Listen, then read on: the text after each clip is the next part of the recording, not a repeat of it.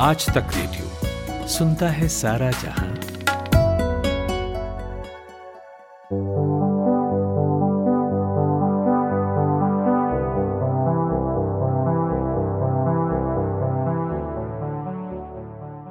जिस दिन ये सब घटा, उस दिन तारीख थी 30 जनवरी।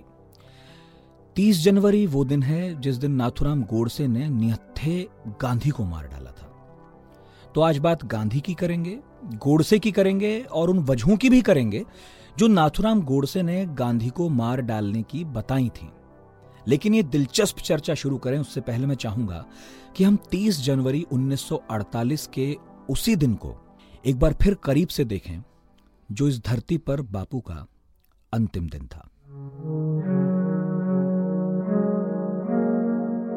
साल 1948 तारीख 30 जनवरी, शहर दिल्ली। उस साल जाड़ा बहुत बेरहम था, खासकर उन पर जो हिंदुस्तान के विभाजन में अपने सर की छत खो चुके थे। सुबह के साढ़े तीन बजे थे। लोग अभी रजाइयों में ही दुबके थे, मगर एक बूढ़ा, बिड़ला भवन के अपने कमरे में बिस्तर छोड़ चुका था। वो प्रार्थना में गहरा डूबा था। ईश्वर से अपने लिए ताकत और लोगों के लिए राहत मांग रहा था। शायद ज़िंदगी के इस पड़ाव में वो नींद से मुक्त हो चला था, इसीलिए पिछली रात कांग्रेस के संविधान का मसौदा लिखता रहा और अब फिर जागकर उसे दुरुस्त करने लगा। ऐसा लग रहा था, मानो उसे डर हो कि उसकी उम्र इस काम के आगे छोटी न पड़ जाए।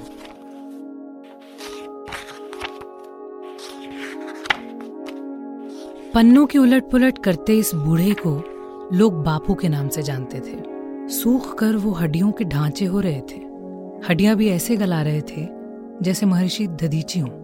जब खांसते तो अस्थि पंजर हिल जाते थे। खांसते हुए चहलकदमी करने लगे। उन्होंने मनु को साथ में टहलने के लिए बुलाया। तो मनु ने ये कहकर टाल दिया कि उसे उनके लिए खांसी की गोलियाँ बनानी है। गोलियाँ तो क्या थी? बस लौंग के चूरण के साथ गुड़ मिलाया जा रहा था। फिर मनु बोली, रात को आपको ज़रूरत पड़ेगी, और ये ना होंगी तो दिक्कत होगी। उसकी इस बात पर बापू ने बेपरवाह होकर जवाब दिया, कौन जाने रात से पहले क्या होने वाला है? मैं ही ज़िंदा रहूँगा या नहीं? अगर ज़िंदा रहा, तब ये दवाई बना लेना। ये बात कहते हुए ना ही गांधी जानते थे और ना ही सुनते हुए मनु जानती थी कि वाकई आने वाली रात को दवाई की ज़रूरत नहीं पड़ने वाली।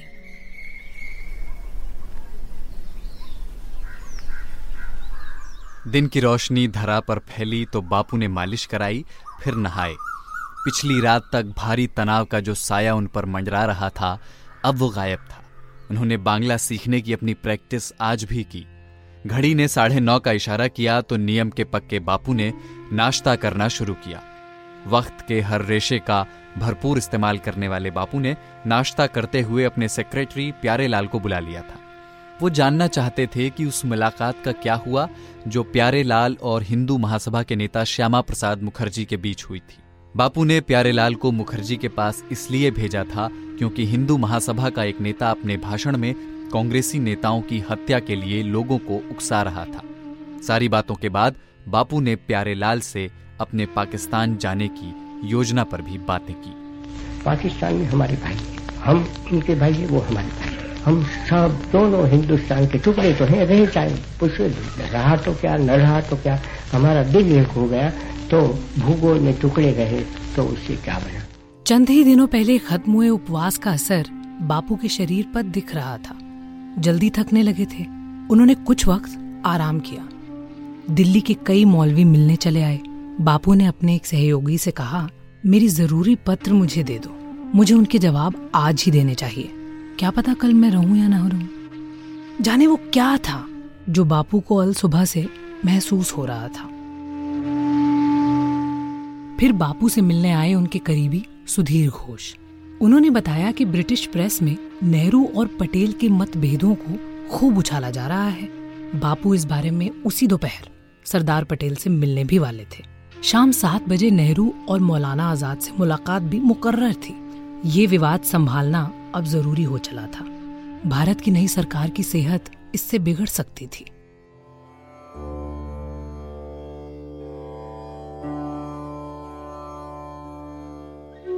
दोपहर को अच्छी धूप निकल आई। बापू की देह पर मिट्टी का लेप लगाया गया। वो गुनगुनी धूप में लेटे रहे। करीब डेढ़ बजे मास्टर तारा सिंह का गुस्से भरा संदेश उन्हें सुनाया गया, जिसमें उन्हें हिमालय जाकर बसने की नसीहत दी गई थी। मास्टर तारा सिंह वो थे जो कभी गांधी के सहयोगी थे, लेकिन अब सिखों के कत्लेआम देख बेहद नाराज़ थे।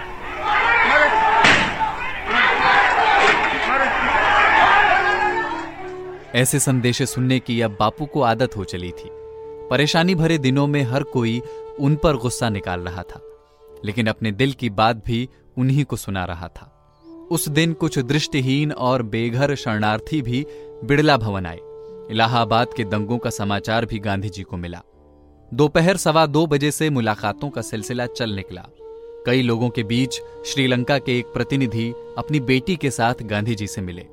बेटी ने गांधी जी के ऑटोग्राफ लिए, जो चंद घंटों बाद उनके अंतिम ऑटोग्राफ साबित होने थे। मौलाना आज़ाद भी आए और घंटे भर तक बातें चलती रहीं। फिर शाम चार बजे से पहले एक प्रोफेसर, एक फ्रेंच फोटोग्राफर, एक पंजाबी और एक सिंधी प्रतिनिधि मंडल की गांधी जी से अंतिम भेंट हुई। गांधी जी का वर्धा जाने का कार्यक्रम था। अपने सहयोगी ब्रिज कृष्ण से अगले दिन वर्धा जाने की रेल टिकट बुक कराने की बात कहकर वो बाथरूम चले गए।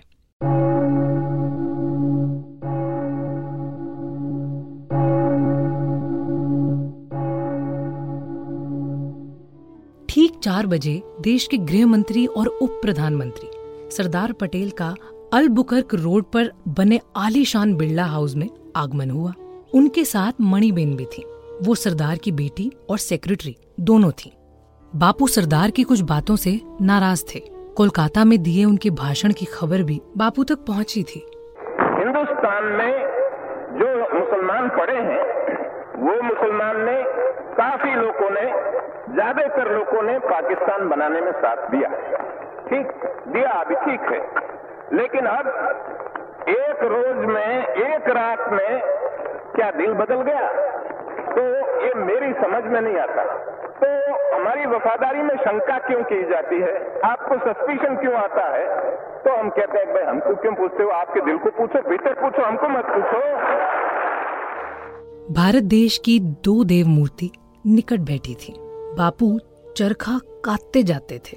बातें चलती जा रही थी। साढ़े चार बजे गांधी जी की सचिव कल्याणम दूध, कुछ सब्ज़ियाँ और संतरे लेकर कमरे में आए। अब गांधी जी ने खाना शुरू किया। बातें अपनी रफ्तार से सफ़र पूरा कर रही थी। गांधी जी ने समझाया कि कैबिनेट में नेहरू और पटेल दोनों का रहना ज़रूरी है। दोनों के बीच संबंध खत्म होना तबाही साबित होगा। उन्होंने कहा कि शाम की प्रार्थना सभा के भाषण में और नेहरू से भी वो यही बात कहने वाले हैं। तय हुआ कि गांधी, पटेल, नेहरू अगले दिन ज़रूर मिलेंगे। दो काठियावाड़ी नेता भी वहाँ चले आए थे और मनु से गुहार लगाई कि वो गांधी जी से मिलना चाहते हैं। मनु ने पूछा तो गांधी ने सरदार पटेल के सामने कहा, उनसे कहो कि मैं उनसे मिलूँगा, लेकिन प्रार्थना सभा के बाद। और वह भी, तब यदि मैं जीवित रहा, हम सब बातचीत करेंगे। यानी फिर से गांधी जी ने वो ज़ाहिर कर दिया, जिसका एहसास उन्हें हो रहा था। ठीक पाँच बजे जब प्रार्थना सभा का वक्त हुआ तो आभा कमरे में आ गई। उन्होंने घड़ी दिखाई, ताकि गांधी जी को बाहर ले जाया जा सके।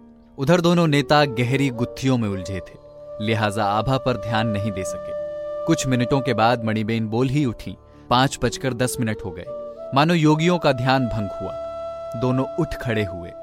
वल्लभ भाई पटेल को घर जाना था और गांधी जी को लॉन में प्रार्थना सभा के लिए प्रस्थान करना था।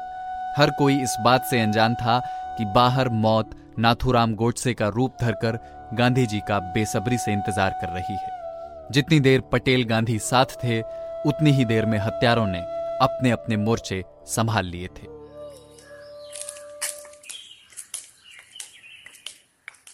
गांधी जी ने चप्पल पहनी, गर्म शॉल ओढ़कर बाहर आए। दोपहर अब शाम में तब्दील होने जा रही थी।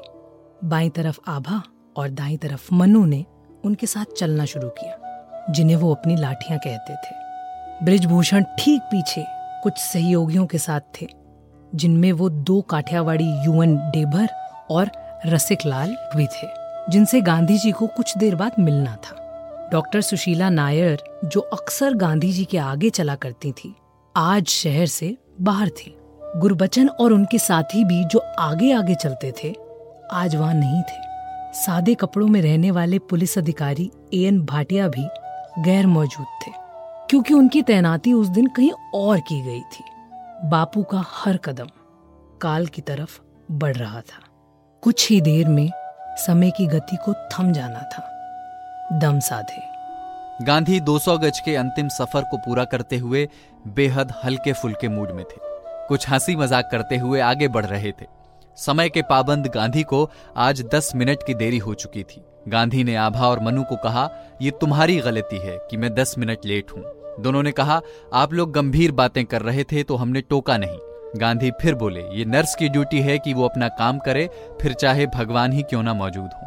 अगर मरीज़ को दवाई देने का वक्त हो और तुम संकोच करते रहो तो बेचारा मरीज़ मर भी सकता है। मुझे प्रार्थना में एक मिनट की देरी से भी पहुँचने से नफरत है। इसी के साथ गांधी 170 गज की दूरी पूरी कर चुके थे।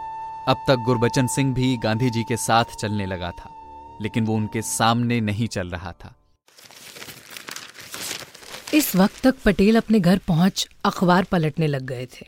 इंदिरा नयनतारा सैगल के साथ यॉर्क रोड के बंगले पर चाय पी रही थी।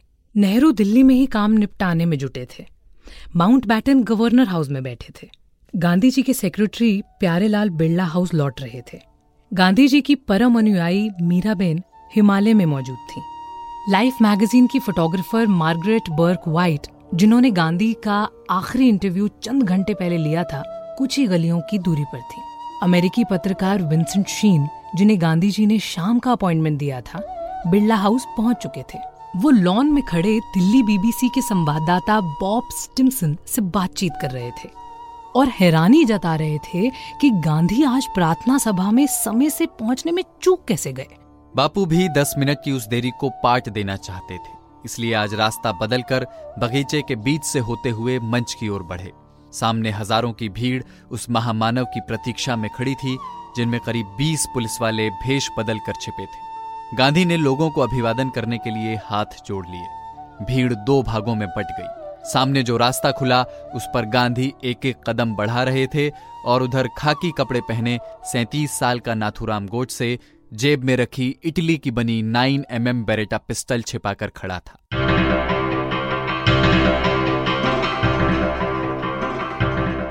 नाथुराम ने जेब के अंदर ही पिस्टल का सेफ्टी कैच उतारा।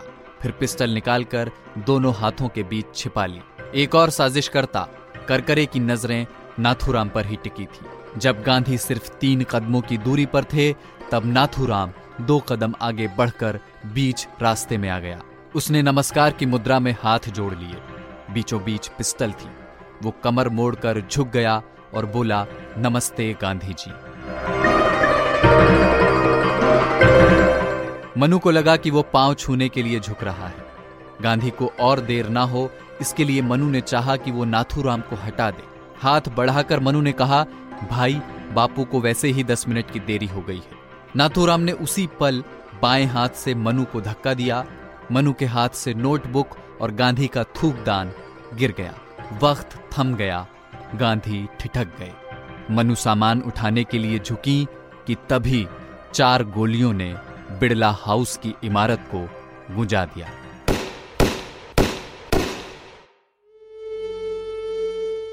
मनु ने पलट कर देखा तो पाया कि गांधी के हाथ नमस्कार की मुद्रा में जुड़े थे और वो ज़मीन पर ढह चुके थे। किसी ने सुना कि उनके मुँह से हे राम निकला है। उनके ठीक पीछे खड़े सचिव कल्याणम सदमे में थे। अचानक उनकी आँखों में आँसू उतर आए।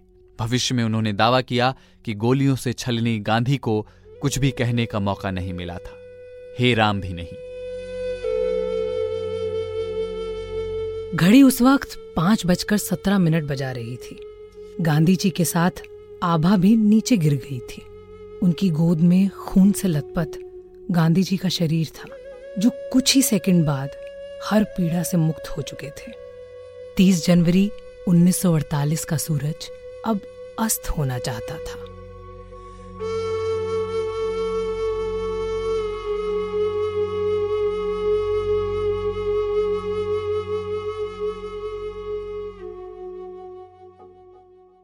ये एक छोटी सी कोशिश थी हमारी उस दिन को करीब से देखने की, जिसे अगर मनहूस कहा जाए तो शायद गलत नहीं होगा। इस कोशिश को आवाज़ दे रहे थे मेरे साथी कुलदीप मिश्रा और उपासना। एक तार म्यूज़िक का। और एक तार पोएट्री का। दोनों मिल जाए तो क्या बनता है? दो तारा। मैं हूँ चिन्मयी। और मैं हूँ जोएल। हम गाते हैं सुनाते हैं कविताएँ। कभी गिटार पर तो कभी बांसुरी पर। और कभी अपने घर में पड़े हुए बक्से की थाप पर। तो सुनिए हमारा दो तारा। सिर्फ़ आज तक रेडियो पर।